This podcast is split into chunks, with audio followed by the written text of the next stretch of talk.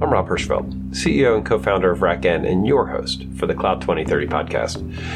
Today's episode is about green data centers, or how do we make data centers green? Because fundamentally, they are going to use electricity, but the sources of that electricity, how we respond to shortages of electricity and cost signals about that electricity um, are all critical to consider in how a green data center or green infrastructure gets created. Uh, and that includes edge, in which we also discuss. So we talk about a lot of the factors that go into building and creating green infrastructure, including the motivations and signals that will hopefully change the market.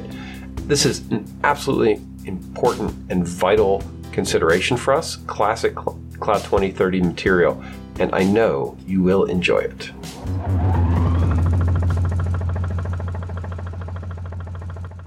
Today's topic is green data center. Uh, I actually think that considering the political uh, COP, was it C O P twenty-one or C O P twenty-six? Um, stuff, this is incredibly topical. Uh, Don, if you want to get us rolling on green data center, I would love to open the topic. Sure.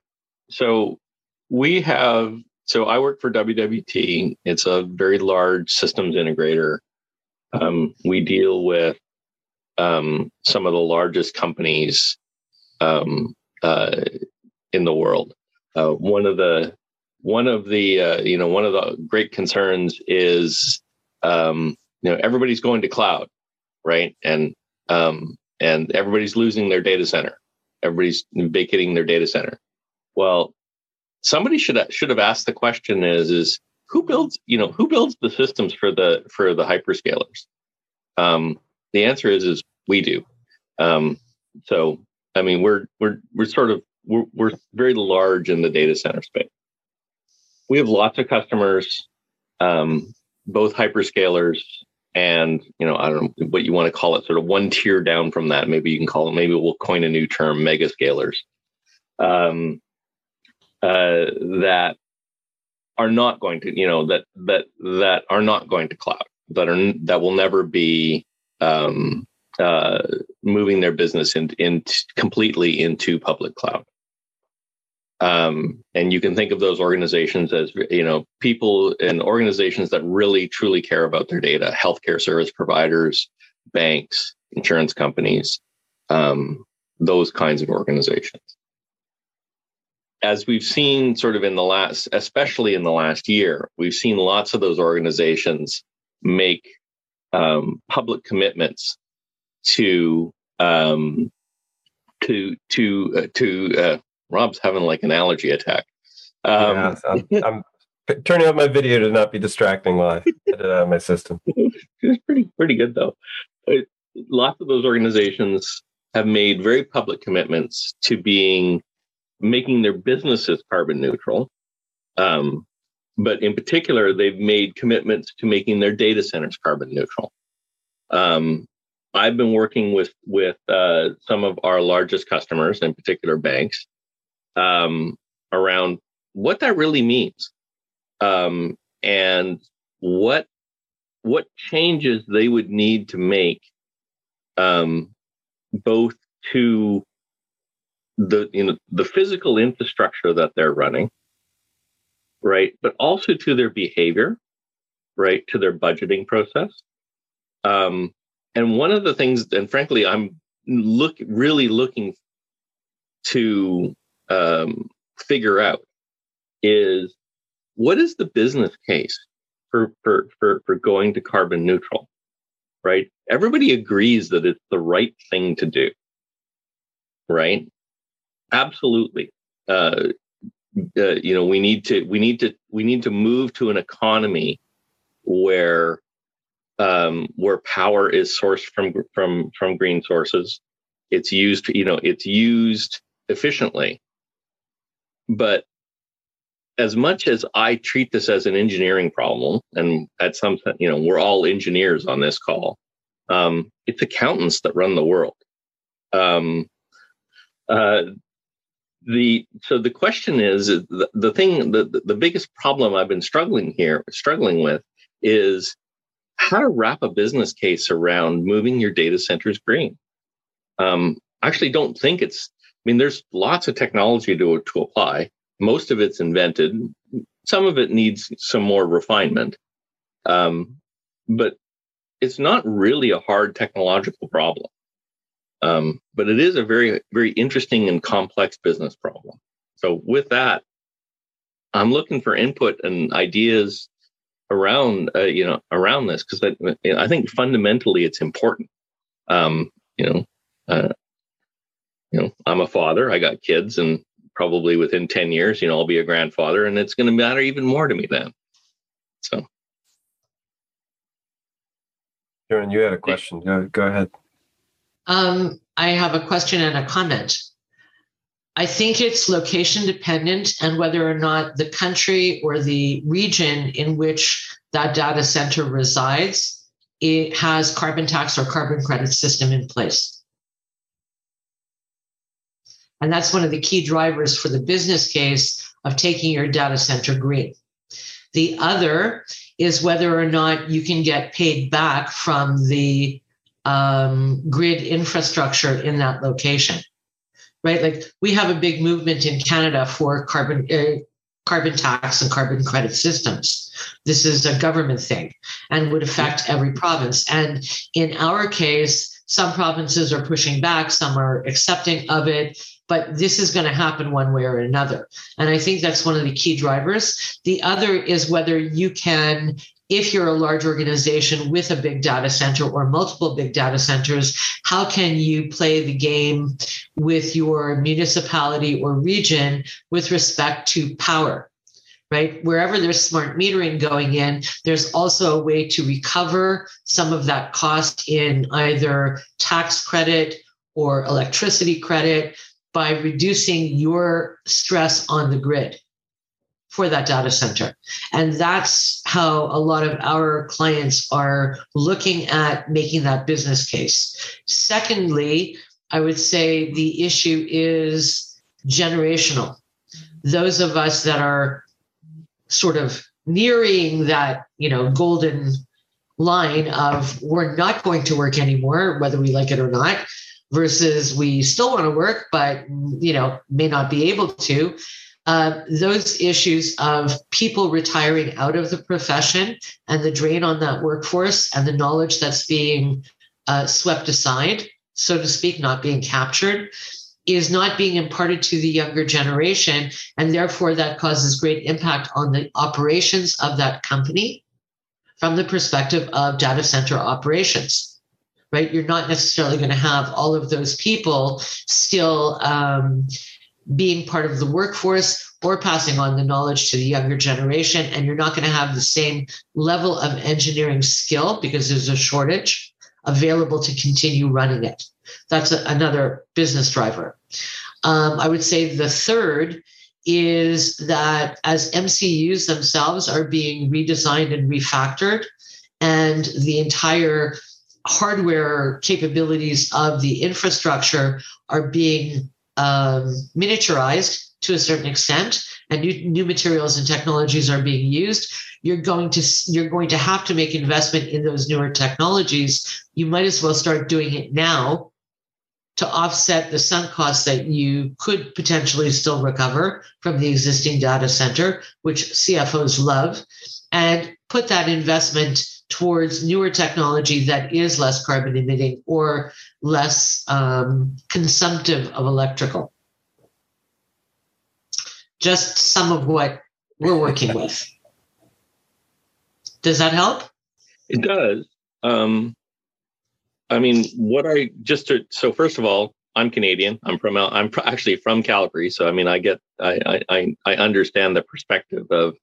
Of uh, of that that that that that you're bringing to the table, um, I mean, what you, I mean, I mean, correct me if correct me if I misinterpreted that, but you mostly you mostly dis- described sticks, right? You you you you you described um, uh, rather than incentives to to to to to uh, to make money or to save money. On balance, uh, it was about I don't want to pay a, you know, I don't want to pay carbon tax. I don't want to pay, I don't want to have to buy carbon credits. Right. Um, is there, you know, is there a positive use case? You know, is there a positive business case for this? Which is, you know, I'm going to, you know, I'm going to get, you know, I'm going to spend the same amount of money, but I'm going to get more out of it.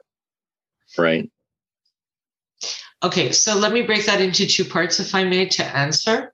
Um, so, you know what Ford is doing in Ontario, which is pushing back as much as possible, right? I'm in Toronto. So mm-hmm. that being said, I think the positive spin on it is to appeal to the sort of areas of the business, and some of it is C F O driven, on their sustainability initiatives, right? I hear tell coming out of Ottawa, there will be plans to do this, and there will be, you know, government programs that companies can use. I don't know that that holds true in the Biden administration. Um, I can't comment on it because I don't know U S law well enough, but I do know that in part of the infrastructure bill, I think that there is some component Uh, being allocated to greening of technology, and that would be a positive business case. But certainly over the next year, it's going to happen. And, and I would look at sustainability as the um, corporate value to build that business case around. That's part one. In the, is there any other positive to it? I would say innovation would be the business driver, not looking to the government or any other program, but just that we're a sustainable organization. We also want to be innovative. By being innovative, we can influence the rest of our industry. And if they're the big behemoth or kahuna in that sector, then others will follow. They can start their own movement for that. Um, and it looks good from the opt perspective, public side, from their finance side, from their sustainability side. They can use it for branding. They can use it for marketing. There's a lot of little items that you could drop into that business case that would pique the curiosity and attention of business partners mm-hmm. across the organization. I think that's the positive spin to put on it. So following up on that, in some of the other discussions I've been having sort of around the industry is, if you sort of roll the clock forward um, uh, twenty, thirty years, um, and you're not a company that has led uh, towards sustainability and, you know, being having a a, a, a zero carbon impact, um, people, people, the world is going to be a, a much different place. And people will not be doing business with you unless right. they look at your history and say, you, you know, you were, you know, you, you were either part of the problem or you're part of the solution. And we won't do business with you unless you're part of the solution. Um, I sorry to interrupt, but I think that that's happening a lot faster than you may be aware, because if you look at um, generationality and the Gen Z workforce that's coming on board, they're adamant.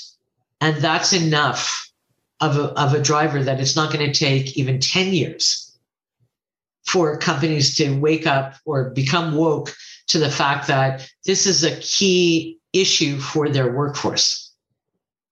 But is that the business driver, right? Is that the it's business one of them. driver that, that, you know, if you're the C E O of Citibank, which is what the company that they, they made a very public announcement that they're going to be carbon neutral by twenty thirty, right. It's the their data centers carbon neutral by twenty. It's what's consumed my life for the last few months. Um, you know, if they, you know, if you look at their business, right, in twenty thirty, will people be doing business with them unless they're, you know, unless they are carbon neutral, right? I think that's probably not. Driver. Yeah, I, no, I mean, no, no, no. I, I agree. It's the driver. I'm just saying that the timeline of twenty thirty, it's going to happen much faster than that, because as they're incoming workforce is so much younger, whether they're millennial or Gen Z. Gen Z is absolutely adamant about saving the planet and environmentally friendly, et cetera, et cetera. The millennial workforce is jumping on board with that. So they may have this internal push as well as the external push of doing business. No, companies will look at those with a legacy of we didn't do enough and we didn't do it fast enough and not do business with them for sure. Absolutely no question. But I don't think it's going to take another ten years. I think it's going to happen much faster than that within five years. They're going to face that both from the internal side as well as the external side. I've, does that clarify? It does. I, I want to, I'm going to jump in with a more a more skeptical viewpoint, because as much as I want you to be right, I'm I'm I'm I'm, I'm skeptical, just because I feel like ultimately, if you want to run green data centers and you don't know how to do it, which we need to get to, then then you will just choose to use a provider who says they are running a green data center, right? One of the Just just sweep it under the rug by using moving everything to Amazon, running you mm-hmm. know, moving everything to a, a cloud provider. Um, I mean, it's and but and you might say, okay, those aren't those aren't carbon neutral environments either. But you know, it's not my problem. I've outsourced it um, to some place. I, so I'm just more skeptical that that this is a you know, if that type of pressure is is in place, or I'm going to buy more and. and Uh, you know, I don't find buying carbon offsets an adequate solution for this. And maybe, maybe uh, you know, we can stake out this conversation isn't about oh, I can plant trees to get a, get around my data center problem. Um, you know, we we my hope here is that what we're going to talk about are real things that people are doing because they've you know they have. Um, and uh, you know, the social impact is is huge. I, I'm. Not trying to downplay it, but at the end of the day, I think it's going to be price triggers that are going to drive people to say, I've got to have a more efficient data center. I've got to use a non-carbon source because the fuel cost for my data center went up. Um, or because, like Joanne was saying, that I'm, I'm, I've got peak charges that I need, that, you know, that, that are, are actually painful. So I, I need to shed load during peak time. Um, right. We're not making... You know, we're, servers themselves are only, and cooling systems are only marginally improved from that perspective, and we typically eat up the improvements in Jevons Paradox. Has been my my experience for that. So we we build more efficient whatevers, but then you know use up that use up that efficiency. It's going to have to be, you know, there isn't enough power to run my data center, and I have a huge financial incentive to turn it off at during peak, or there, you know. The cost of using fuel from the the source has become prohibitive, and so I, you know, I'm going to move my data center to a more northern climate, put it bottom of the ocean, or you know, put it next to a dam, so I, I don't have to pay the, the fuel cost. I'm, I'm skeptical, but I mean, that's those to me are more predictable drivers. But I'd I'd add, Rob, that um, those are business drivers. Um, sustainability is is. good, um, but it's not typically something that's, you know, if, if when times get lean and fuel prices go up or um, you lose your biggest customer, the first thing to go is going to be that, because that fundamentally doesn't employ people, doesn't keep your business running. So um, I'd say if, if the reasons to do, to green your data center are uh, found, founded in business Uh, principles like what you're talking about, you know, my costs, uh, lowering my costs so that I can raise my profits, then they're going to live long term. Um, I certainly wouldn't want to rely on local or state or even federal governments um, for Canada or U S to um, be the driver, because those credits that they're giving out are going to dry up sooner than later, as soon as administration um, changes I, or the political winds change. So we we we are going to have. I mean the. And, and this is outside of the purview to me, but the you know there, we have to plan that the there will be um, taxes and premiums on carbon on carbon fueled infrastructure. I, I don't. I mean, I don't see what other what other choice the you know global uh, governments are going to have.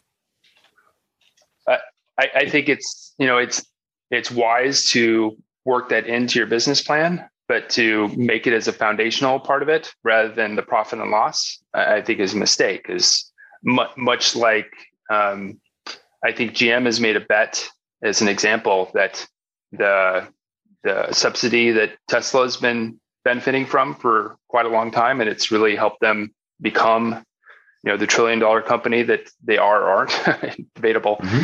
right now, I guess, whether or not they're really a trillion dollar company, whether or not the Hertz deal falls through.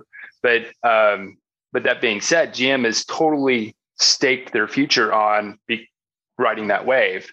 And if a new administration comes in and kills those tax credits, uh, G M's going to be holding the bag that I don't think they want to hold, um, as far as now their cars suddenly are going to be more expensive going into the future. And the the all the fundamental building blocks to make those cars are going to be fundamentally more expensive, because possibly the new administration in a couple of years is not going to be as subsidy friendly to building new mines to build new battery sites and all yeah, the, the I, fundamental I would I would argue that the that those subsidies are are helpful, but fundamentally they are acknowledging that the fuel costs for carbon-based fuels are going to be make uh, car, uh, gas gas cars too expensive.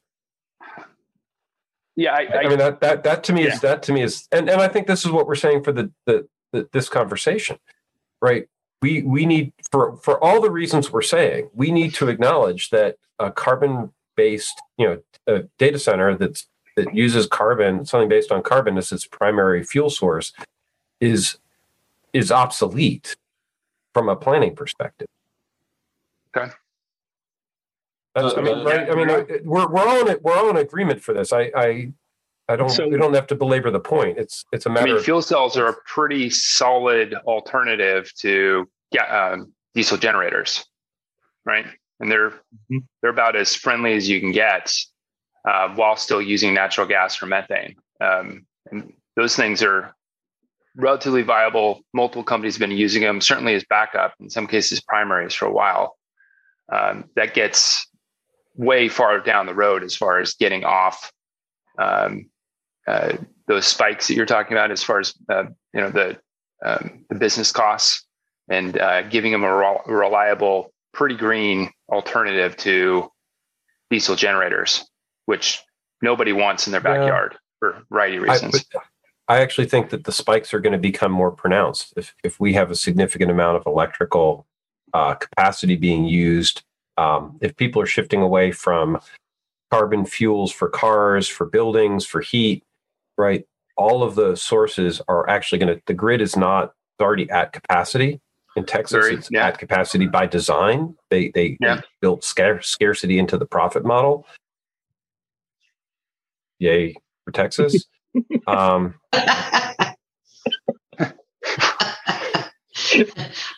It, it's not just Texas, though. No, it, it's not. Tex, Texas Texas is just leading the nation. Well, I, um, I hope Texas grid operators learned a little bit from last year, so they don't. Yeah, exactly. They learned they're going to make a lot of money by having scarcity in the system. So, well, so, yeah, it, it's so, not the first time it happened in Texas, and, and it's not no. not the last time so, it's going to happen. Uh, so, but yeah, I mean, you're right, Rob, that power scarcity is going to be an issue. It's already been acknowledged that here in Canada, in Ontario, there will be an increase in, in, in brownouts, uh, just because, I mean, we we we have our nuclear plant that, that's getting close to end of life. There, there's no plan to replace it. And I mean, as far as carbon neutrality goes, nuclear is very powerful, but because it gives you a steady supply of of of, of, of energy. Yeah. Uh, I mean, yes, you have to deal with the, with the nuclear waste, but um, ultimately you're not consuming fossil fuels. It's all steam powered, essentially. Um, mm-hmm. go, going back to, to other parts of the conversation, um, I, I, I would agree that that, that money is ultimately the, the driver for for adoption of uh, of uh, of green initiatives. Um, uh, Don, I mean, as far as your dilemma goes, um, perhaps the the the the, the biggest advantage for, uh, as a as a provider on trying to do to steer customers into green initiatives is to do the math with them and, and saying, like, this is where it's going to start paying off for you. It's mm-hmm. it's the same idea uh, as like reserved instances in in, in, in the cloud. Like, like nine, let's say you, you pay twelve months in advance. It, it's, it's more expensive now, but nine months in, you start saving. You got to do the same thing with, with, with the with the green energy saving. At what at what point in the future is it going to start paying off? And anyone who, who is in it for, for the long term will recognize that, that green energy is going to win out for them in the longer term. Um, hmm. I, I mean, I, I'm saying this, like, company I work for, Geodap, we, we I mean, we, we are a telematics company, but one of our biggest selling points of our of our of our system is that is that we help our customers manage their, their fleet more efficiently. We, and, and we do this by example. We we ourselves have green initiatives. We um, we we we focus on sustainability for ourselves as well. Um, so we we we basically we practice what we preach, um, which. Which brings me to the last thing I wanted to, to mention as well. It's a bit of a, of a digression from, from the topic, but still very relevant, I, I think. And that is, energy is not going to be the only thing to be uh, that's a concern in, in the green data center. Uh, e-waste should be concerned as well. Mm-hmm. Yeah. So I mean, that is that that. Is, so when so. There's there's what there's there's what's called scope one, scope two, and scope three emissions, um, and the decommissioning part of this is part of scope three emission. Um, absolutely. So, so I mean, uh, aren't we fundamentally talking about? Um, I mean, to make any of this possible, what goes into the data center has to be maximum efficient. You know. Using D C instead of A C is the, mm-hmm. the backbone for the, the, the power systems. Um, using more efficiently um, scaled and sized racks, you know, that um, that aren't wasting a bunch of extra space. Um, using evaporative cooling instead of um, in, instead of H V A C. Um, treating the equipment as uh, cattle instead of pets. Mm-hmm. Um, um, I, I think. All of these things are are difficult because um, uh, for particular providers because of uh, you know operational switchover costs. You know they've done things a certain way for so long that it's very uh, their their staff and their engineers aren't trained to build for any of these tech technologies. So they mm-hmm. they wastefully continue to uh, use old tech and move forward. But um, so they're. I think there's a business case that could be made, um, or should be made, and certainly when I've been at providers when we were building data centers at large scale, that's exactly the reason for doing this stuff. Is that we built um, uh, data centers cheaply, and um, and essentially were LEEDs compliant, not because necessarily. I mean, we wanted to be sustainable, but it wasn't. That wasn't the reason. The reason was that they were more efficient and it saved the company a ton of money that we could build a data center um, at less time, at less cost, and um, certainly over the life of the data center. Um, as we needed to swap out gear, typically it was um, took a, um, a fraction of the time that it would doing it in, in very old-fashioned traditional mm-hmm. ways. So I think if if you start focusing focus on that, then that. Um, to kind of co-opt the phrase, that means in a business perspective, it's sustainable. That it's not going to be, it's not going to be determined on you know how many carbon offsets you get, you can buy, or um, what kind of subsidy you can get from the local or state or federal government. It's actually the reason for you doing it is is based on business principles, and then also it has these other benefits that it's you're greening the data center. That you're doing things that make the data center more efficient, thus, um, you know, make your neighbors a lot happier, and also um, uh, for a variety of reasons, you're you're not as noisy, not as traffic, um, and you're not sucking up everyone's water and power. That always makes your D C neighbors very happy, um, um, and you're not getting this massive tax break on top of it, or at least not as massive, which always pisses off the neighbors. Um, they mm-hmm. they see that and they go after them, and um, it's always a point of contention. So the less that you're kind of taking advantage um, using that very uh, term very liberally, taking advantage of the system for credits and and all these, you know, kind of uh, perks that you'll get from the government, um, the gov- different layers of government, um, will make your neighbors very much happier and will make it uh, uh, the data center um, kind of uh, P R part of it, which is definitely part of running a data center, um, a lot easier. So does that all, does that all sound make sense to you guys, or did I miss anything? It does. Uh, Let me. Uh, it, it makes sense. I, I'm sorry, Don. No, go ahead. Uh, I, I was just gonna gonna uh, dig in on, on one of the, the, the points that you mentioned there, uh, Sean, the, the the old tech part.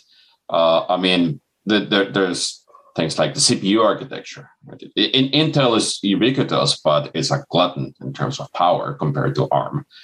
Um, sure. there, there's all you, you can also consider A S I Cs, uh, like uh, domain specific. Uh, uh, like uh, chipsets, uh, we we we've seen uh, like already in, in in the in the blockchain field that that uh, the ones who are winning the, the the mining race are the ones who have uh, dedicated hardware for for that that are less power hungry than, than just generic uh, computing. Um, so so yeah, uh, I, I agree with you on that point, Sean. That that. That tech also needs to evolve. Yeah, but the, um, I would point out mm-hmm. that I've been involved in various projects over the years to make use of ARM or A S I Cs or other specific um, uh, technologies that are very, very uh, you know specialized, but uh, would allow for a very specific use case to be more efficient. Thus, you know, use less power. Uh, you know. Uh, crunch data faster, whatever the, the net benefit, but ultimately to save money um, and to um, do things faster. Yeah. Um, ultimately, those things, uh, my opinion, fail um, it, with a few exceptions. So like specialized streaming gear for Netflix. Yeah, that makes sense because that's fundamentally part of their business. So of course, they're going to you know, try to make the whole caching system and the way that they uh, transform data Um, into uh, bits and bytes to get it to their customers. That makes you know sense, and that's never going to go away. They're always going to want to make that more efficient um, and uh, and uh, less costly. So that that's relatively easy for them to focus on, and and uh, and uh, um, well, just that. But for other businesses, especially a, a data center who has many customers or many types of internal customers, different uh, workloads and use cases.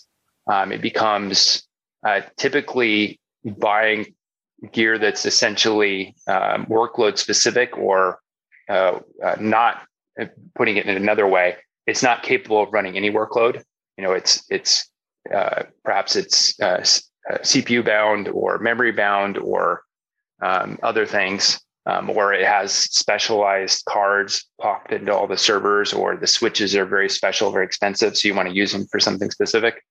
Um, all that kind of stuff typically doesn't bear out, in my experience. You know, you, you buy it, you have great plans, and then within like a year, you realize, oh shit, it's in the wrong place, or I can't use it for that because some of the the drivers change that fundamentally make this stuff work, and that stuff ends up sitting idle. Um, I've seen it many, many times.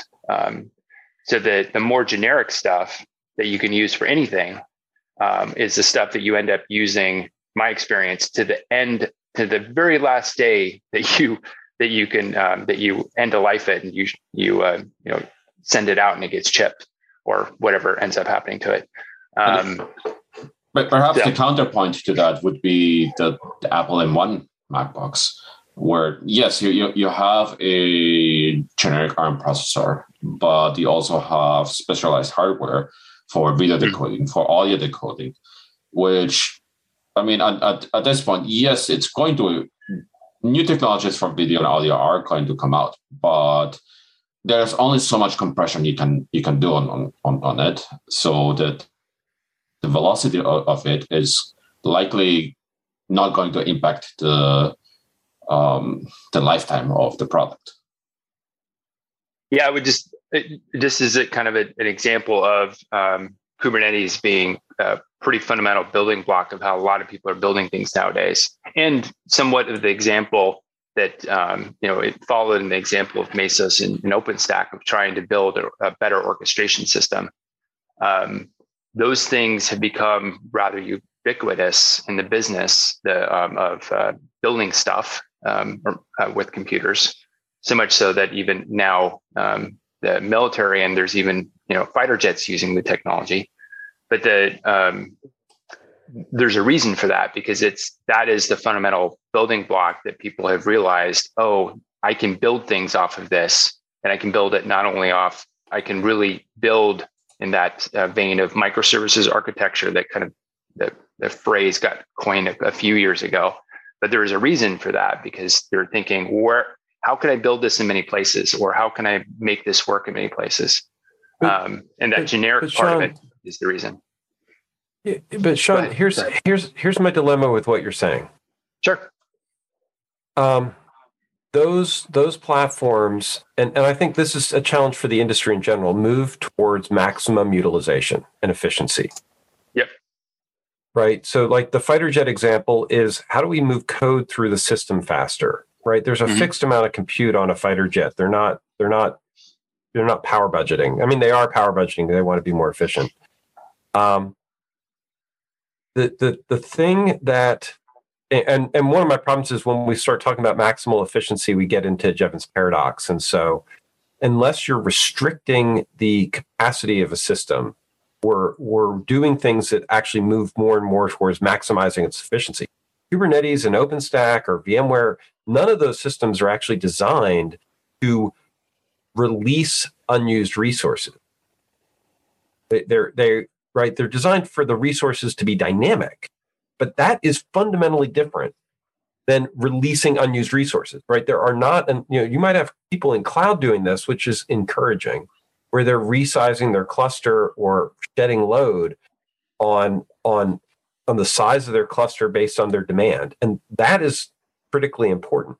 But you don't see people who are doing VMware clusters or or captive v, or captive clusters or H P C clusters where they're resizing that cluster based on market conditions for the size, right? You you you buy a certain number of servers, you run VMware on them, and then anything that's not being utilized is lost, is lost capacity, is lost cost. So the right. industry as a whole is always moving towards maximum utilization of the resources. Now, and granted, I, I don't want to see us buying servers and powering them on and running them at three percent capacity. That doesn't make sense either.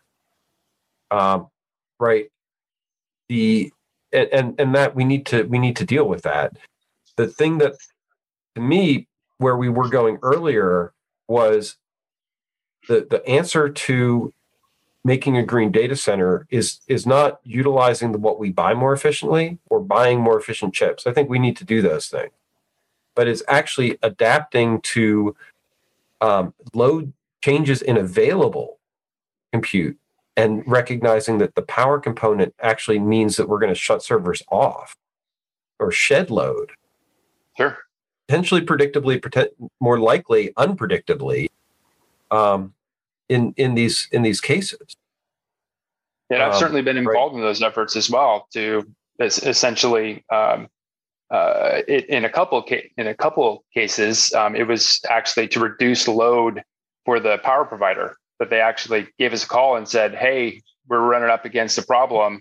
We need to shed a couple megawatts. Can you guys shut your, um, at least, you know, parts of your data center down for a while so that we can uh, get through this period of time so we don't blow a transformer in your area. Um, and in, in um, a data center that is capable of doing that is, um, is uh, certainly, you know, where I think everyone wants to be, where you have that kind of control. But also kind of flip side is that Um, can you, when you hit um, peak workload, can you uh, move uh, your peak off to another provider? Um, are you a data center that's capable of doing that? I think fundamentally it's possible, but you have to design into not only uh, being able to, to move bits and bytes off to a second provider that you have a partnership with, um, and being okay with that, um, but also that uh, um, just being able to handle the types of customers that would have that capability to to move their workloads between two different data centers. Very few can. Um, a lot of people talk about it, but very few actually can really do that to the point where the data center says, you know, I have to shut down half half my racks and rows because of whatever reason. Um, you know, so we're gonna have to move move part of the load off to A W S for a week. Um, you know, that and, and part of that part of the thing that awesome. we're not we're not talking about here in the um, sense of uh, data of of the data center management is it's not just the data center. You could actually Correct. have failures, widespread failures based on power shutdowns that reduce throughput to the data center infrastructure around you, right? You might actually find that that power outages or brownouts are impacting the comms connectivity all through, right? So there's an edge. Yeah. You know, I'd love to bring an edge. There's there's an well, edge element in this also. Go ahead. Great example. Thank you. That's what I was trying to get to, is that part of part of this is also dependent on the design for use of edge computing. And does it make more sense in some cases to take some of the workload that's in the data center, not only because of latency and connectivity and communications, but simply because it would make a lot more sense and save a lot more cost to put some of that workload in edge and, and almost create what I'm calling now, And, and forgive me for the stupidity of the phrase, NOTAMs, right? Like, like think about yeah, think about like old phrase, like. directory systems and fiefdoms, for lack of a better word. And the NOTAM may be the solution where one of the nodes is the data center, but many of the other nodes are edge computing capabilities, whether it's, and I'm not talking about edge devices like sensors or actuators or anything like that. I'm talking about actual localized edge servers. And, you know, I hearken back to my I B M days where when you're talking about moving workloads around in the mainframe world, or even in the client server world, you have this notion of the triangle, right? Three point failover. And you literally would be able to move work from, you know, the A to B to C whenever you needed to, either you were increasing capacity or decreasing capacity. And there was a dynamic element to it. And the reason for that was, excuse me, on a global scale, you really never could predict in third world countries or even some second world countries when there was going to be a brownout. And now that we're returning to that motivation and that paradigm, I don't see why you couldn't do the same. Uh, to me, it comes down to an issue of design, and those NOTAMs could actually function in a way that most don't realize they're capable of by splitting the workloads, having something, you know, that's very uh, sort of mirrored, for lack of a better word, um, and use those edge devices as your interim measure, or even keep them as local and feeding up, you know, to to a higher level, you know, in the, in that uh, paradigm of directory you, kind of scenarios or whatever. The other point that I of, wanted to make, go, go ahead, ahead, Rob. I'll, I'll come back to mine. I'll come back. Okay. So the other point that I wanted to make also is think about how mainframes allocate space and how they allocate workloads. I think we're getting back to that type of architecture uh, where we were, for so many years, you know, the reference in all of our brains was somewhat client server. Mainframe is not necessarily different than client server, but the architecture of the way the workload is generated, the way space is allocated, storage is allocated, and compute,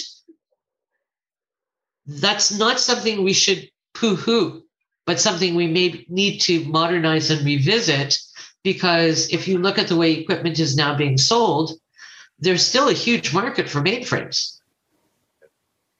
And aside from the fact that they still make the best web servers, you know, uh, I, I foresee them making a comeback. They have, if you look at the stats, uh, quite a bit in the last few years. Do you, do you see part of that architectural design as like a scarcity model? Because when I think back to mainframes, I think of mainframes were very good at budgeting limited resources internal to their, their systems. right? Yes. You, you and, could, and could, I see it. Yeah, I, I we're on the same page, Rob. I see it, okay. You know, to your point about maximum capacity versus waste in that capacity and why we're going up and down and, and trying to reinvent the wheel. Um, maybe I'm just an old geek, but to me, mainframes do it very well. They they we they were designed in a time when, you know, the, the compute cycle was very limited. And actually, this is, yeah. I think, uh, actually, there's two pieces that you said uh, I, I'd like to put together. Um, because we are moving into a time, to me, right, the green data center is a is a is a statement of carbon neutrality, yes, but also a time of of, of power scarcity. Of mm-hmm. coming power scarcity, whether it's a cost trigger or a brownout trigger, right? Your your your statement that, you know, other countries, other other regions have had irregular power, unreliable power. That it it's I think we need to reverse that and say we've enjoyed an unusual period of reliability is from our power. Like we've gotten used to the idea that power is a right. We think of electrical power, and I know this because of the way Texas responded to the storm. Electrical power is a right, um, and it's it's essentially like clean water, electrical power. Right, we've we've we've established that, but in a lot of places in the world, it's not. Um, they deal with power budgets that are that are not unlimited amounts, and all of the environmental things that we're dealing with, they're starting to say, "Hey, wait a second, power is not an unlimited amount that you can just use. Water is not an unlimited amount that you can just use. Carbon is not an unlimited amount you can just use." We actually have to go back to quantities and scarcity um, and governing that model. Yeah, well, I, you know, I would tell you that my experience with, with factories, for example, in Mexico or in LATAM mm-hmm. g- gives me that perspective, because you have to go on the basis that you're not always going to have one hundred percent available electrical, and you're also not going to have one hundred percent availability on your backup systems, meaning diesel or or, or so generators or whatever. Do in those in those cases, do you work within a window to be able to shed and respond, or you just assume that it, it goes from one hundred to zero? Um, no, you work with a, a, a level of dynamics where you can offload to certain other systems. If you see that the brownout is coming, or you know it's scheduled or whatever, it's almost like creating the capability for a dynamic maintenance window where you can immediately shift from point A to point B. And this is where the notion of the old hierarchical, you know, Active Directory type layout just for a visual model, or triangular system of three points where each will fail over to the other or share workload, gives you that capability. Because, you know, I'll give you a very quick case in point. We had, when I worked for Celestica, for example, we had two factories in Mexico, in Monterrey, separated by a mountain. And on one side, you had great communication, and on the opposite, you had virtually none, right? Just because of interference and whatever. And when you started looking at the communications that you had to create between those two setups, and also the electrical, this is where you come back to these notions of allocations in a dynamic fashion. And really, that was the only way to solve the problem of network, electricity, power consumption, workload failover, firewall failover, you name it, it all comes down to that basic model. And we were talking not small factories, but millions of square feet operating three shifts a day, seven, seven days a week. So they were always, they always had to be up. And with a lot of extra other stuff, you know, coming in from the communication side, suppliers monitoring, customers monitoring, et cetera. When you get to those kinds of complexities in design point, your notion of infrastructure as a service or code works really, really well. But the design point still goes back to something like what was done in old world mainframe, because you had to be dynamic. Yeah, I'd say part of what, um, when you talk about that, it sounds to me like you're just uh, practicing D R um, as as a practice. You know, plan. You know, these certain disasters, kind of planned disasters, are going to happen. So you're just working out scenarios to uh, allocate resources correctly, so you can continue to operate at, a, at maximum efficiency or capability. I don't know that they were planned. It's different.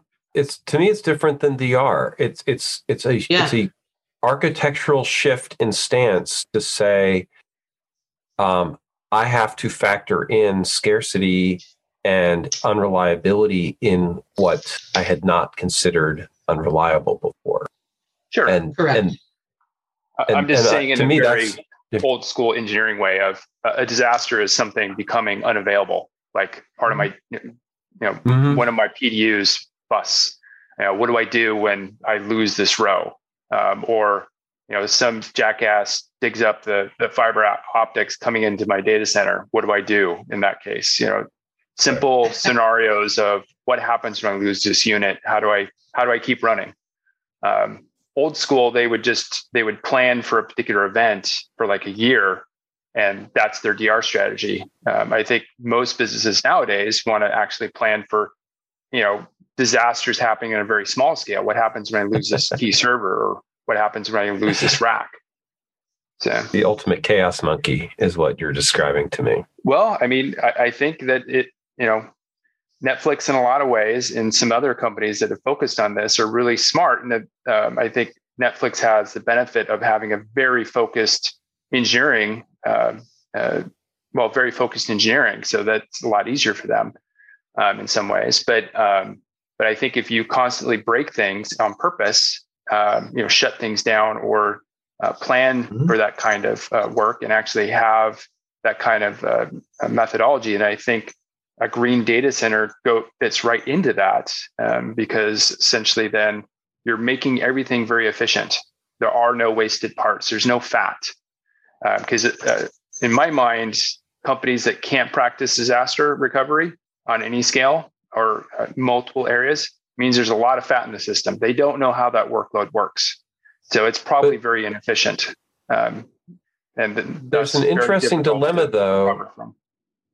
And, and this is something I've been struggling with. Um, in, in an, in an edge system where you say, I'm going to build resilience by having more capacity in the environment and not rely on the da- the the data center, the cloud as much to do that work. Yeah. Those edges are not going to operate at one hundred percent efficiency, right? They're going to operate in the five and ten percent efficiency. They're probably going to be lower power systems, and everybody will be happy with that. Um, and then you're going to say, all right, when I need to do big analysis, I might then offload that to a, you know, a green data center, but I might choose a time when the power is off peak and cheap and they, that there's spare capacity in that system. Um, I, I, you know, so far we haven't really had the concept of spare capacity in how we look at clouds. They're just a lot perfectly elastic, and we mm-hmm. haven't had much incentive except spot instances to think through when we consume power. Um, in those, right? There's no, there's no real cost signal that says, "Oh, I'm leaving a system up for twenty-four hours.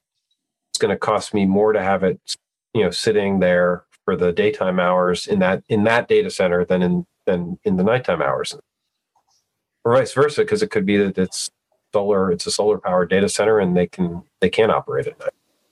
Um, but that, I mean, Don, I, I know I know that you you have a tendency to look at this, and I'm I'm looking to you for wrap up.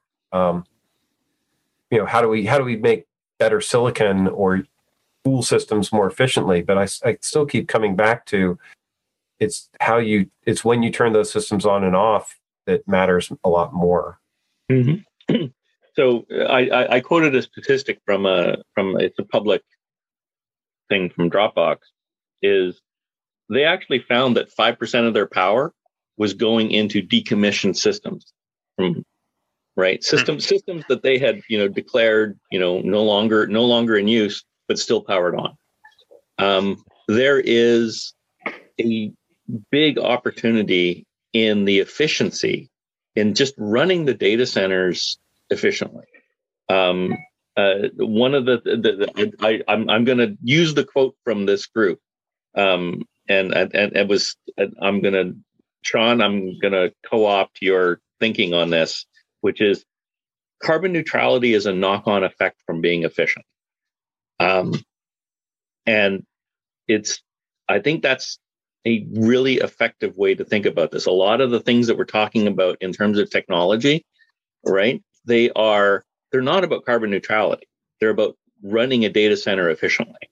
And it just turns out that, you know, the major input to a data center is power. And so that becomes, you know, that becomes the model for, or that becomes the metric for, you know, whether you're running your data center efficiently or not. Um, hmm. I'm not quite as uh, subservient to Jevons Paradox as you are, Rob. Um, I actually think that there is a that there is that there is a limit to the workload that that that uh, that that that people want to compute, um, and we have to make that manifest. I do apologize. I have to run. I have a customer meeting starting right now. Um, so, uh, but thank this you is for really, thank you for leading the conversation. I I found it really enjoyable. I can't. Yeah, I can't. I can't thank you guys enough for helping me with this. This has been, this has been a, a, a truly an interesting intellectual challenge over the last few months. Um, and so I thank you all very much for your input and your thoughts. It's been really enlightening. Thank you. Good luck with your customer. Thank you, everybody. See you next week. Yeah.